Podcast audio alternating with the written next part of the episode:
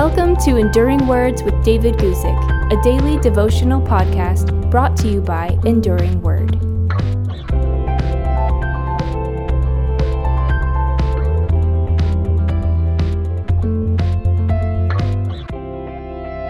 Today I want to read to you from 2 Kings chapter 2 verse 9 and talk to you about a double portion. Here we go, 2 Kings chapter 2 verse 9.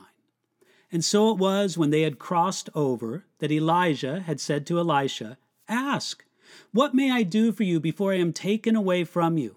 Elisha said, Please let a double portion of your spirit be upon me. At this point in 2 Kings, the time soon approached when the older prophet Elijah would be taken to heaven and leave the younger prophet Elisha behind. Before he left, Elijah tested Elisha in a few different ways, and then he asked this amazing question. He said, Ask, what may I do for you before I am taken away from you? This was an open invitation for Elisha to ask for whatever he wanted. It was like the invitation that God gave to Solomon in 1 Kings chapter 3. It was like the invitation that Jesus gave to all who seek him in Matthew chapter 7. This great invitation was given after Elisha had demonstrated his loyalty and his commitment by refusing to leave his mentor. That dedicated, seeking God's best attitude of Elisha was about to be rewarded. Well, what did Elisha ask for? Elisha said this Please let a double portion of your spirit be upon me. Elisha asked for a big thing, a double portion of the mighty spirit of Elijah. Elisha saw how greatly the Spirit of God worked through Elijah, and he wanted the same for himself.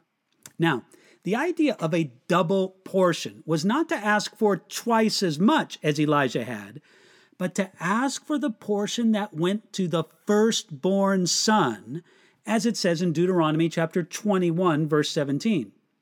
You see, Elisha asked for the right to be regarded as the successor of Elijah, as his firstborn son in regard to ministry. Yet Elisha had already been designated as Elijah's successor. That's in 1 Kings chapter 19. This was a request for the spiritual power to fulfill the calling that he had already received. It's worthwhile to consider if this was generally a good or a bad thing. Normally, we don't think of one person inheriting the ministry of another person. The relation between Elijah and Elisha and God's apparent blessing on both of their ministries shows that at least sometimes God intends one person to inherit the ministry of another person. More than anything, consider this. Elisha could have asked for anything, but he asked for this. When he was offered everything, he didn't seek wealth or worldly power or status. He wanted all that he might need to fulfill God's purpose and call on his life. Now, what do you think is missing in your life? What would you ask God for if He offered you anything? Asking God for everything you need to fulfill His highest purpose for your life. That's a great thing to ask for.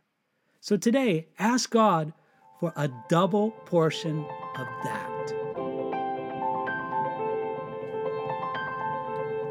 Thanks for listening to Enduring Words with David Guzik. For more information about David's ministry, visit enduringword.com.